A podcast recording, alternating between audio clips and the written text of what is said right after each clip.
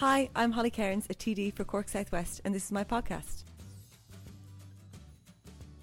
So, welcome back to the podcast. Um, I'm Claire. I'm here with our local TD, Holly Cairns, and her amazing parliamentary assistant, Richard. Hello. Um, so, today we decided we are going to discuss agriculture uh, because it's a very topical issue at the moment. Um, in the last week of July, many of you may have seen that all of the headlines were about the sectoral targets for emissions, and agriculture got all of the attention because there was a dispute over how far they need to go. So Holly, can you can you talk a little bit about that? Yeah, it's difficult to know where to start. I think important to highlight that what the government has decided to do is basically aim to not achieve our targets in relation to climate action, and I think that's the most important point in all of this. So we know that climate change is the biggest issue facing the country, the world. It's so important, and I think really outrageous that our government is aiming to fail. That's what the result of those negotiations were. So basically, there was, you know, because we know it's such a big issue, there was an independent climate change advisory council set up to make sure that decisions were made based on science, um, on what needs to be done and kind of free from political influence. And so, is that an Irish based thing? Is Yeah. that a European? It's Irish based. Irish based. Okay. Because we know that like agriculture has always been dogged by vested interests and the lobby group in the farming sector is like no other, as far as I can tell, uh, professional lobbyists. And yeah, so the Climate Change Advisory Council was recommending that agriculture would reduce its emissions by 30%, and that's much lower than other sectors. They were going to reduce by 60%. And I can, like, understandably, you can imagine for farming communities, they're like, this is our livelihood. How can this happen? How are we going to do this? And then that's, you know, the, the lobbying starts. We can't reduce by 30%.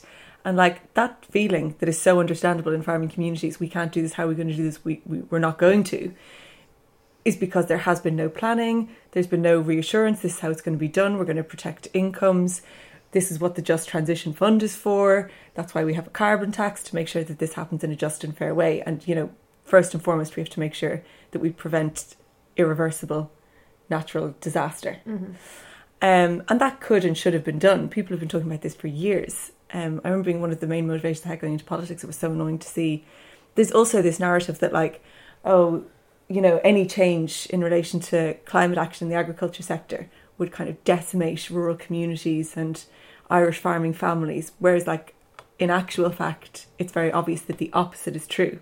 But in the very short term, with no plan and a government that seems to just be so oblivious to how important this is, that is the reality. It would feel like a cliff edge, like there's been no consultation, there's been no planning, but ultimately, we know if we have to reduce emissions and sequester carbon, we have to be saying, like, you know, I grew up on a farm, it's a small business. All of our farms are essentially small businesses and we have to make ends meet. So if we know we have to reduce emissions and sequester more carbon, the government subsidised the production of food already a lot. But for example, you don't get subsidised to produce fruit, veg, anything like that, any kind of horticulture, but you do for livestock. So you move the financial incentive, the subsidy towards things that are more environmentally friendly. It's very kind of sounds like a very obvious way to put it, and there's loads more that needs to be done. But there has been no planning, no engagement with farming communities, absolutely nothing. And the kind of, I think, because we had meetings like quite a lot in the last few weeks with all the different farming groups, with the um, Irish Creamery Milk Suppliers, with the IFA, with the Irish Cattle and Sheep Farm Association, like, and we do regularly anyway. But people would come into the office and meet them and really pushing for like we can only go to you know 22% or really 18% is the only viable one but you really talk to the groups they understand they accept the science they know it needs to be done.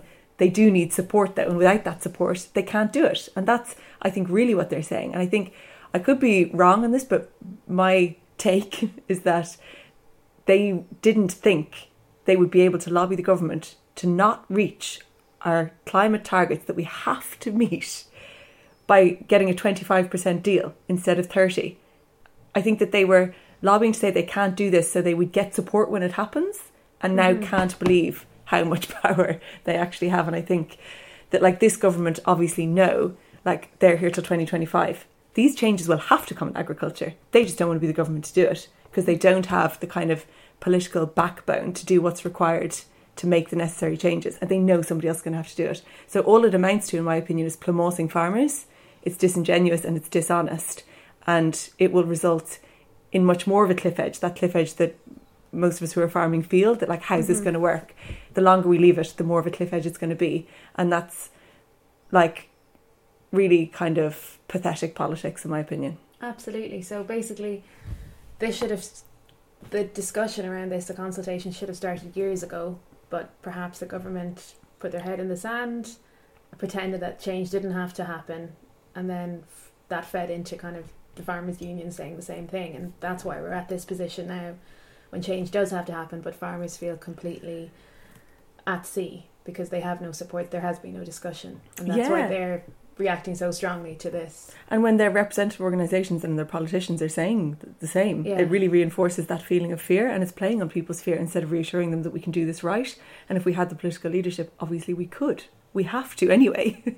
um, so it's actually really kind of a really sad state of affairs. And it has kind of that divisive debate has always been kind of narrated by politics and farming representative groups, I think, and it's been just kind of amplified that it's like anything, any discussion around how we're going to reach our emission targets is somehow anti rural Ireland, anti farmer, all of this nonsense. It's really damaging as well. And so, who benefits from from that kind of narrative? Because it's not individual small farmers. Like who who does this suit? Yeah, like the the whole policy. So recently we were asked like, what what things would you change to reach our emission targets? One of them was like to start basing policy on science. And like when you think about that, like why? What's it being based on now? So we had like, you know, the milk quotas were lifted, so you could have as many cattle as you wanted. The result of that was obviously that the economy of scale grew and people had to have more cattle to make money. Like anything when, you know, if you have like a small scale business where you're selling, if I make like 10 lasagnas and sell them in the farmer's market for like 10 euro each because they're it's local meat, it's this, it's that, and it's really good quality. And then, like a supermarket, somebody say Dunnes comes to me and says, "We want to sell your lasagnas," mm-hmm. and you think, "Great, I've made it." You know, that's kind of like small business dream. Here we go, rolling out around the country in all the shops, and then they're like, "Actually, we need them for two euro. Then, of course, you're like, "Okay, I have to buy the cheaper meat, the cheaper tomato sauce." because the economy scale grows so much and then they can keep bringing the price down. So this is what happens. The producer then has no control over the price. Um, so the political decisions that have been made have benefited uh, big agri industry. They've massively benefited fertilizer companies, chemical fertilizer companies, and they kind of pretend they benefit farmers because, like, look, you can produce as much as you want. But the result of that was that very many small farms had to close because they couldn't produce that amount. They couldn't afford to invest in more land to expand their farm to intensify their production in that way. Mm-hmm. So it has led to the kind of demise of a lot of small farms, and like, it hasn't gone too far yet, and that we still have some, you know, but we're still moving towards that model um, and you see like all the backbench government TDs, you know, fighting to to prevent any reductions and basically to keep the trajectory going of increasing the herd. You know, um, so we still see TDs fighting and pushing for that. But I kind of get it because you have all of those farming so-called representative groups coming in and telling you what they need, what they want, and you know loads of people like you'd see the kind of the stuff that's flying at us online at the moment like mm. you won't get re-elected in cork southwest you know this kind of they they really they go hell for leather um, and then like we always hear the same things rolled out so like one of the things people always say is like well who else is going to feed the world if ireland doesn't and like i suppose just to start with that particular argument like just to zoom out massively there's one third of the food produced in the world goes to waste, and less than one third of the world's population is starving, and more than one third of the world's population is suffering from obesity related illnesses. Um, this goes on. You know, the, it's the kind of the distribution of food and the mm-hmm. politics mm-hmm. of food. Food is a real problem. It's not that we don't produce enough, and like I fully accept that we have growing populations and we have to cater for that. But degrading all of our soil quality isn't going to do that. It's going to do the opposite, which is what's happening with the amount of chemicals that's going into the soil at the moment. Then we have the argument that like next thing we'll be importing beef and dairy Yeah, I saw that one a lot. Yeah. yeah. It is funny how there is kind of talking points, isn't there? There's talking points, Yeah. and we're so far from importing beef and dairy. Like ninety percent of our um, produce is that it's exported. So, can you imagine how much we'd have to reduce it before we'd actually end up importing it? Mhm. Nonsense argument, not true. Um, and the other one is if we don't produce it, other people will. And I suppose, like, I remember going to like an open day of a big cheese company, and they were, you know, because they're always growing, always trying to encourage people to get more cattle. They'll take the milk, turn it into different products, like obviously cheese, butter, Bailey's, milk powder, powder for crisps, all this stuff. But like, even with all of those markets, um, that they're like selling globally, like to Africa, all of these places, they still were like trying to create new markets for this dairy because they couldn't like the amount of it. Mhm. So at that time, they were trying to like tap into or develop because the the market doesn't exist. The an Asian pizza industry, and they wanted to make mozzarella from cow's milk to supply that. So trying to create a market for pizza in parts of Asia that it doesn't exist. So it's not like we're feeding the starving world. They're desperately trying to create markets, and we could be doing other things. You know, we we're net calorie imports. We import most of our fruit and veg. All of those things. We import most of our feed for cattle, and that used to be grown. The tillage sector has really negatively kind of been impacted by these changes, as well as horticulture and other sectors. Okay, so we import the feed, so it's not as if. This grass fed, yeah, Okay, I see what you mean. Right. So we don't have enough grass, grass to feed the cattle here, but we have that brand abroad, which is great for like a selling point. So the cattle are out like on the grass in the summer, and then obviously this silage cut, they get a bit of that, but there's not enough. So there's a lot of imported soy and maize to to feed them as well. And then talking about fertilizer as well, and those kind of inputs. Like, was it earlier this year with fertilizer went sky high? Yeah. So farmers are feeling like they're also dealing with that rising costs. exactly the stress and the pressure and like i think for um, people maybe who do, who aren't from like a farming background as well it's difficult to explain the stress the stress and pressure you have when you're responsible for livestock because Mm. if you don't have the feed are they like going to get sick and die like that the, the amount of press, pressure and stress that that causes Of things you can't control yourself. yeah, it's so awful. And I think that like the rise in fertilizer costs and everything was kind of a show of like we need to make this more sustainable. Like this model is not sustainable. We can't feed the cattle with what we have here. We rely on so many imports to feed the cattle, not to mention the imports that we rely on to feed ourselves. It's not a sustainable model. And then like the kind of bread and butter fertilizer for Irish farms is bags of what people call 10 10 20 so it's like Mhm. nitrogen phosphorus potassium and 10 parts this 10 parts this 20 parts this. And like with nitrogen it releases a lot of emissions to produce it. Um, so it's not sustainable in that sense but it is like i think it's taken from air and turned into a chemical fertilizer. So it's not like it's going to run out you know? But say phosphorus is taken from rock. So that's like not a renewable source. What's the plan when it's gone? If we're so reliant on it then what is the plan? Mhm. peak phosphorus is 2050 it's not going to be around forever. The system that we have is completely unsustainable. And ultimately politicians not being able to deal with all of these realities and say because it's not like we it's we can just go oh we'll just throw the farming communities to the wall. You know because it's too late and we didn't bother. Like we need them to eat. And that was something that was so evident in the pandemic. Essential workers are supermarkets farmers everywhere where we get our food. So it's not like i think as farmers though we need to realize that like we actually do have a kind of power that we don't use and that is that we do hold the food. We're absolutely essential more than anything else. So it's high time the government started planning for the sector. How are we going to protect the sector? And also how are we going to feed ourselves? All of those bits. Yeah, I actually I can remember during the pandemic, wasn't there that whole news story about the fruit pickers? People were so shocked that you know that they had to almost like bring in people from other countries because we need people to pick the fruit because if people don't pick the fruit, it's going to go bad. And it was just amazing to realize, I think, for a lot of people, how our food is produced and maybe how distant we are from it. yeah such You a know? disconnect Yeah, and then with the meat plants and the workers around COVID and the terrible conditions, it kind of felt like we were on the cusp of realizing something as a nation, and Yeah. then unfortunately that seemed to pass.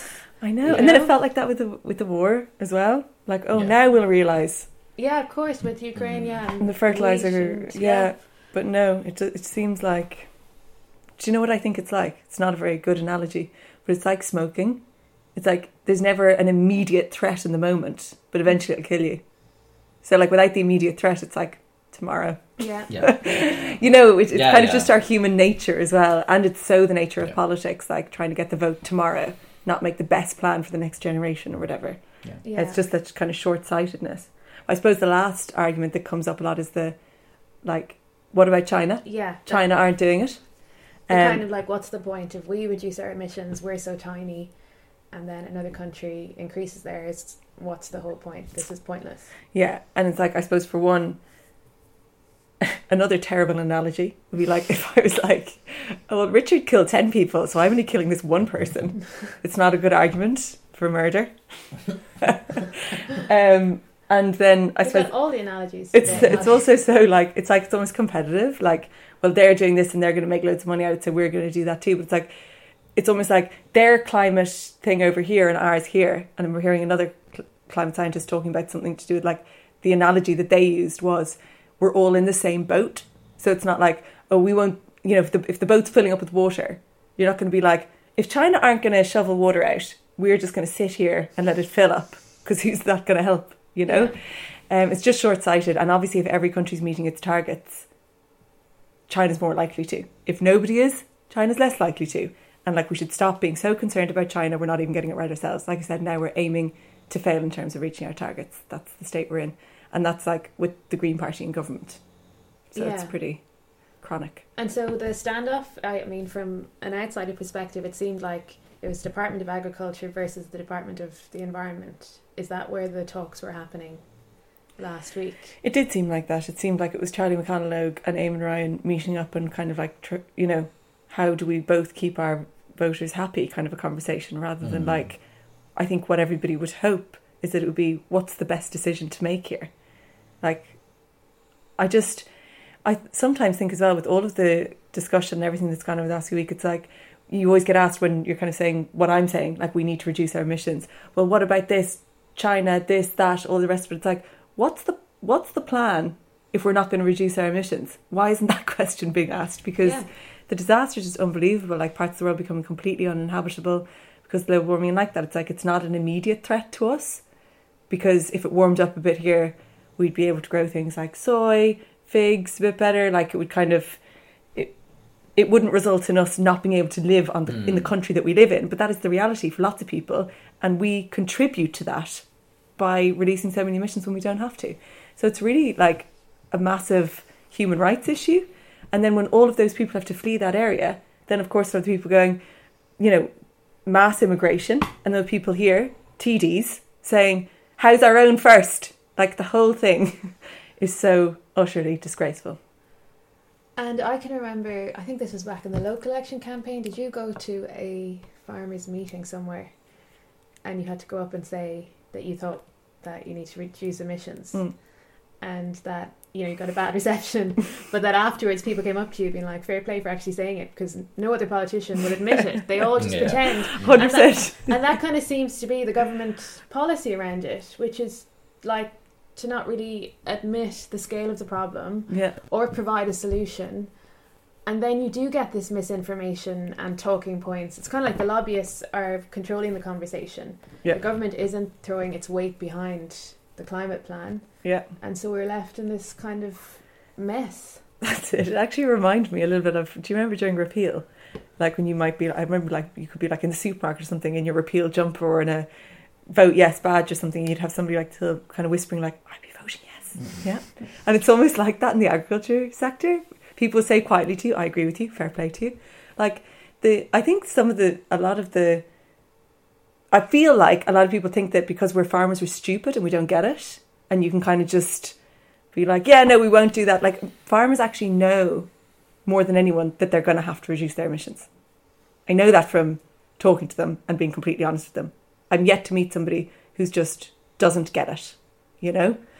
Um, and the fact that people are fighting against it is because there is no other plan in place. Yeah. And it's like I said, that pressure when you've livestock, when you need to make a living, it's like like all of us, that it's like a defence comes in.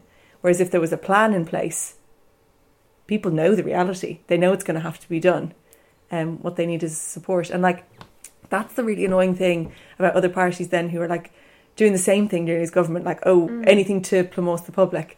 Jennifer, uh, our climate spokesperson, she's on the climate committee and she tried several times to get a definition of a just transition into the climate action bill, rejected every time by Minister Eamon Ryan.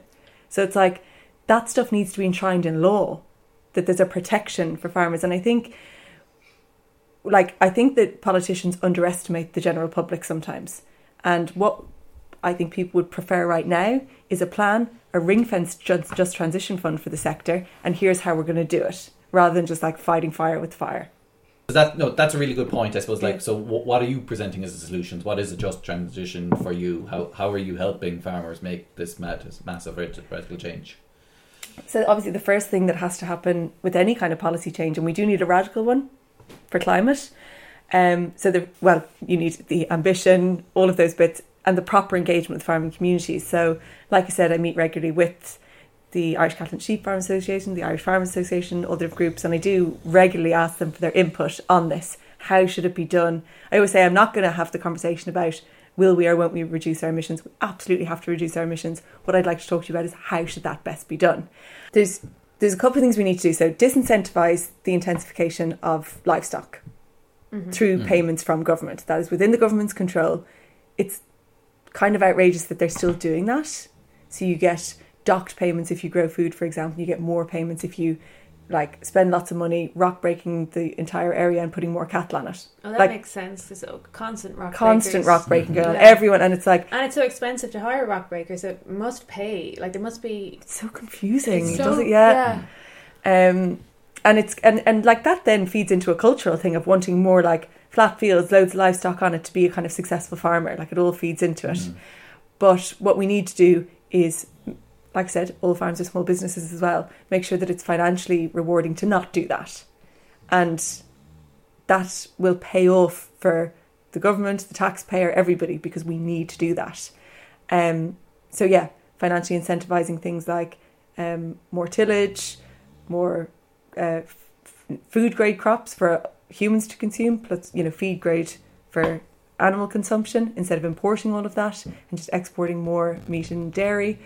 Um, but a way that I think they should change it more radically is that to say we don't subsidize it at this level where the producer is, because then you can only sell a litre of milk for what it actually costs you to produce it. Otherwise, it's not financially viable for you to do it. And that actually gives power back to the farmer, even though the thought of, you know, the, the subsidy being removed is terrifying it would have to be done in a in a proper planned out way mm-hmm. but that would actually i think kind of restore a bit of justice to the whole food system in ireland and then if the government are going to subsidize then it has to be for a consumer the supermarket is winning out of this model so much and that's it's not a it's not a clever way to structure your food system in a country and it's not a just way either yeah, and I think this is back to the point we were just talking about earlier. I think again is like, yeah, it's the climate lens has really helped us understand what the farming model is and ask questions about it because mm-hmm. small farmers in particular are like they're they're stuck in this horrible system whereby like they they, they basically have control over nothing. Mm. Yeah. So your fertilizer costs can be whatever, your production costs can be whatever, mm. and what you're getting for that is is not representative of the work you're putting in and you're left completely at the hands of meat factory, meat industry, retailers. Yeah. Um, so like I, I suppose it's just interesting whereby agriculture seems to be so important and then um so powerful, but then if you look at the actual everyday farmer, like they're just powerless. They're just stuck in a system. Yeah. And you can see why any change is therefore terrifying because you're just getting by. Yeah. Currently.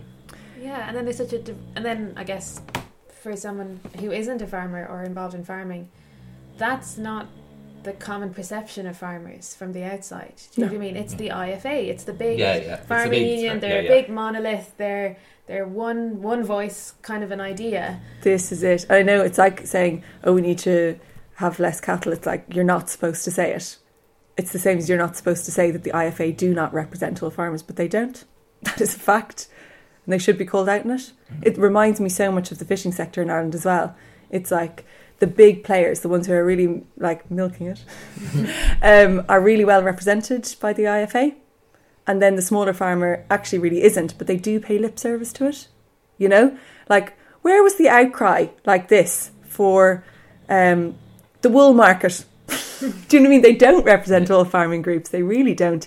But they will like put out a press release at the time or kind of pretend that they're doing it. But there's not the same like push and actually getting results. And you see that in the with the fishing producer organisations was a fascinating thing for me to realise when after the election that like at those kind of decision making tables with the Minister for Agriculture and stuff, you could only go along if you're a like accredited by the Department of Agriculture producer organisation. So it was one of them in Ireland that, in my opinion, was really representing a small group of big uh, fishing companies and not re- representing the vast majority of the fishing fleet in Ireland, the people working the area, um, the inshore sector.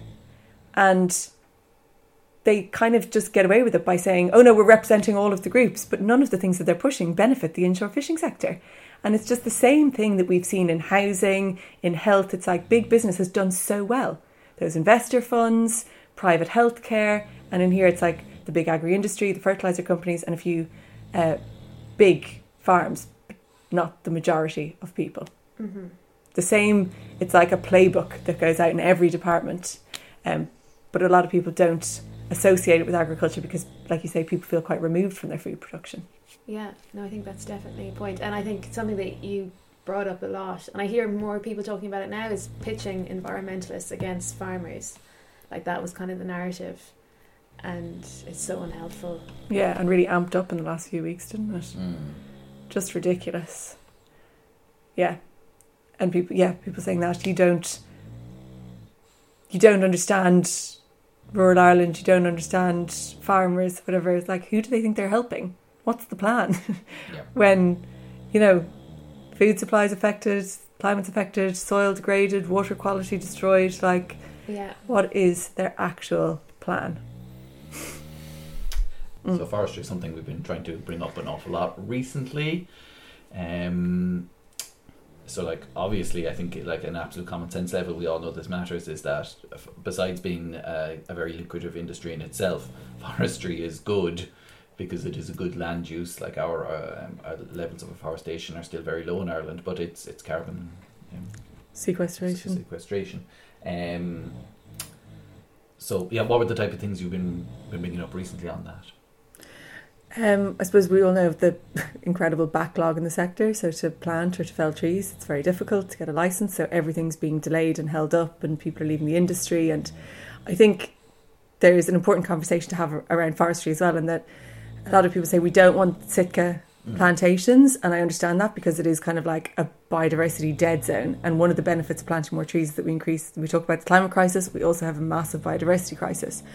But my own personal opinion is that we should have some forestry for for industry. Like, there's no point in importing uh, timber from other countries for construction and stuff Yes, like that. I yeah, think yeah, we should grow yeah. it here. I think the obvious thing to do is with every, and it, there always is a certain percentage that, like, when you plant this much um, for industry, you have to plant this much native broadleaf. We need to up that and financially reward it through the Mhm. department um, and encourage farmers to plant trees rather than intensively stock or to do both. Um, it's an obvious thing to do, like you say, to sequester carbon. And like in terms of biodiversity as well, I think if you imagine what Ireland was like before the kind of agricultural revolution here, it was basically covered in trees. Like Mm. West Cork, Kerry would have been basically like rainforested Yeah, area. Yeah, yeah, And then when you kind of fast forward to now, there's no trees really, yeah. and it's all grassland. So it's all one crop of like Italian ryegrass with a really short root. Yes. They're just the biodiversity decline has been phenomenal. Even I think of when we were younger and we'd go up to Dublin or Meath to see our grandparents, and the car would be absolutely covered in insects. And I drive up and down to Dublin every week now, and that's not the case. Yeah. And that's so worrying because that's like in quite a short period of time in my Mhm. lifetime. Um, so we have to increase biodiversity and like native Irish trees is what was, you know, things like oak, ash, elder, all of those things need to be planted up to kind of try and recreate or to protect a lot of our our species. Mm-hmm. And basically, if we're trying to meet our targets, there's an obvious mathematical thing here that's like, how do we sequester more carbon to offset the stuff that we will? Because I do think, like that, I think we should have some Sitka plantations. I think we should have some dairy. I think we have should have some beef, but we do it in a way where we meet our targets. Um, and there's no point in being too kind of.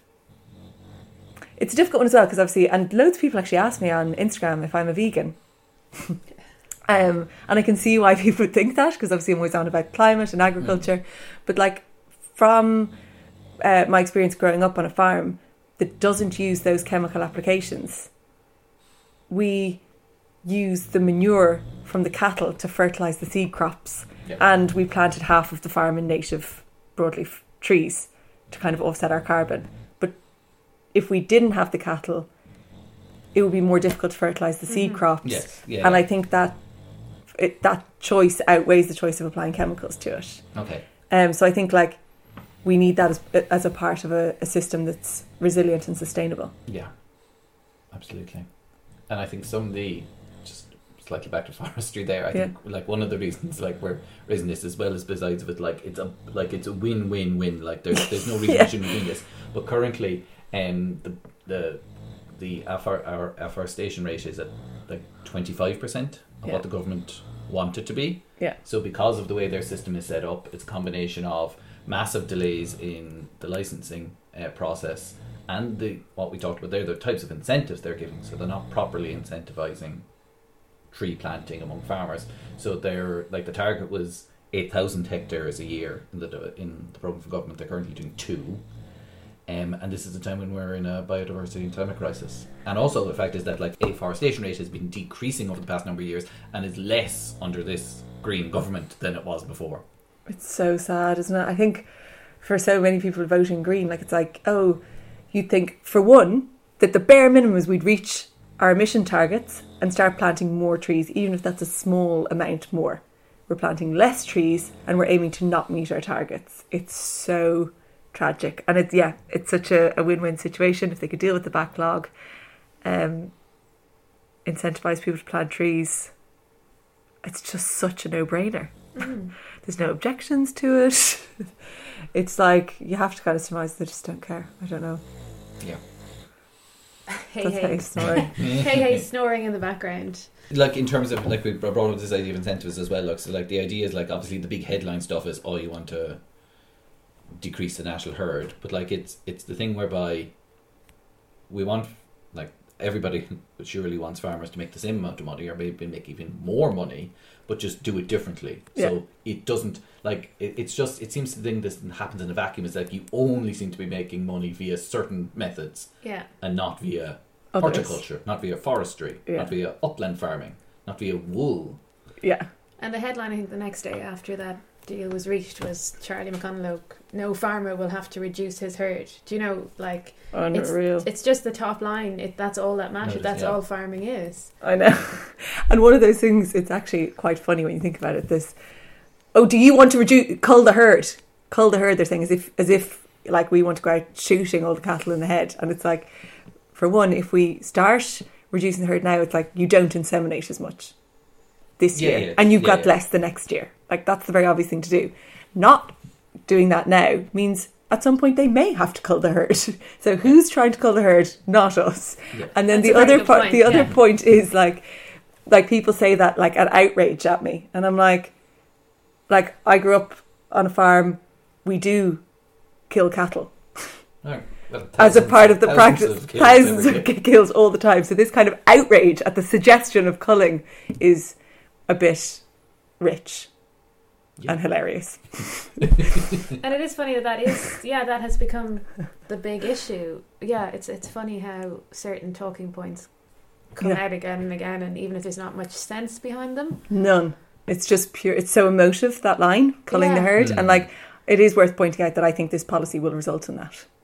if we keep going the way we are, there will have to be. They're doing it in Holland, and it's so funny. They're doing it in Holland. Uh, they had to cull the herd to reduce their emissions, and then Holland have invested in dairy here, so they can get the money from it, but not release the emissions. And they're expanding their horticulture. We import almost all of our organic veg from Holland. and we've got a better growing climate than them.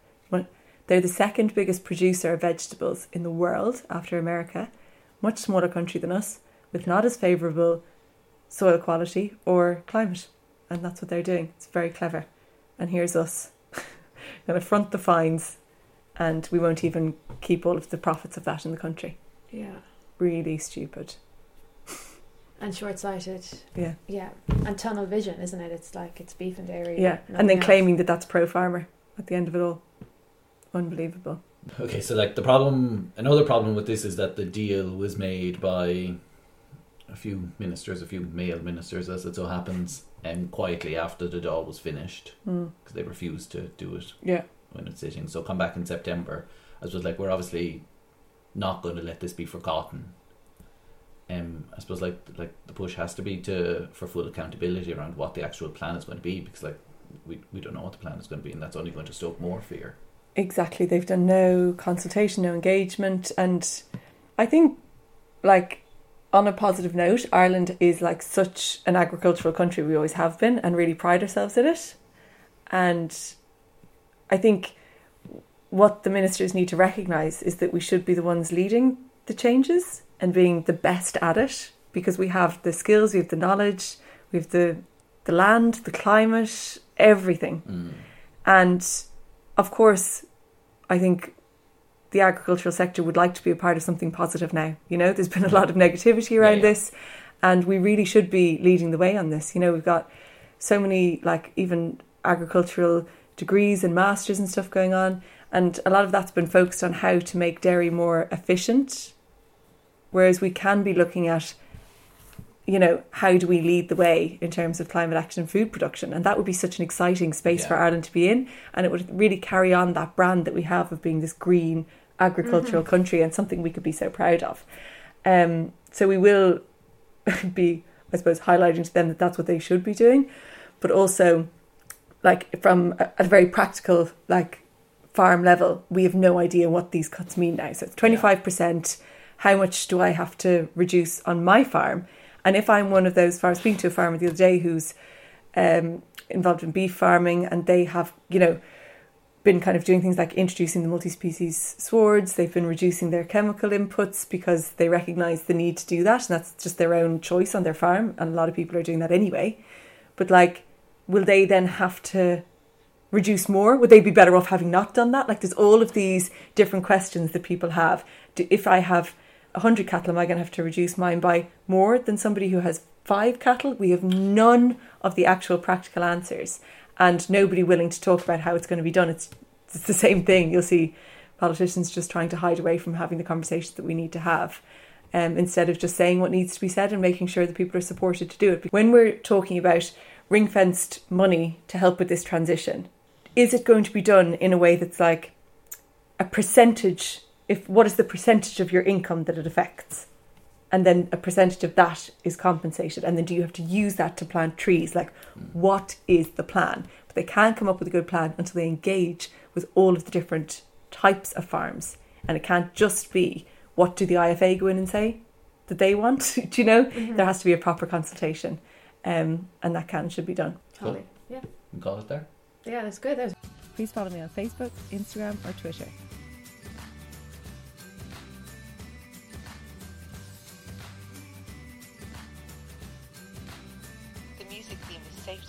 By Riot, taken from the YouTube audio library.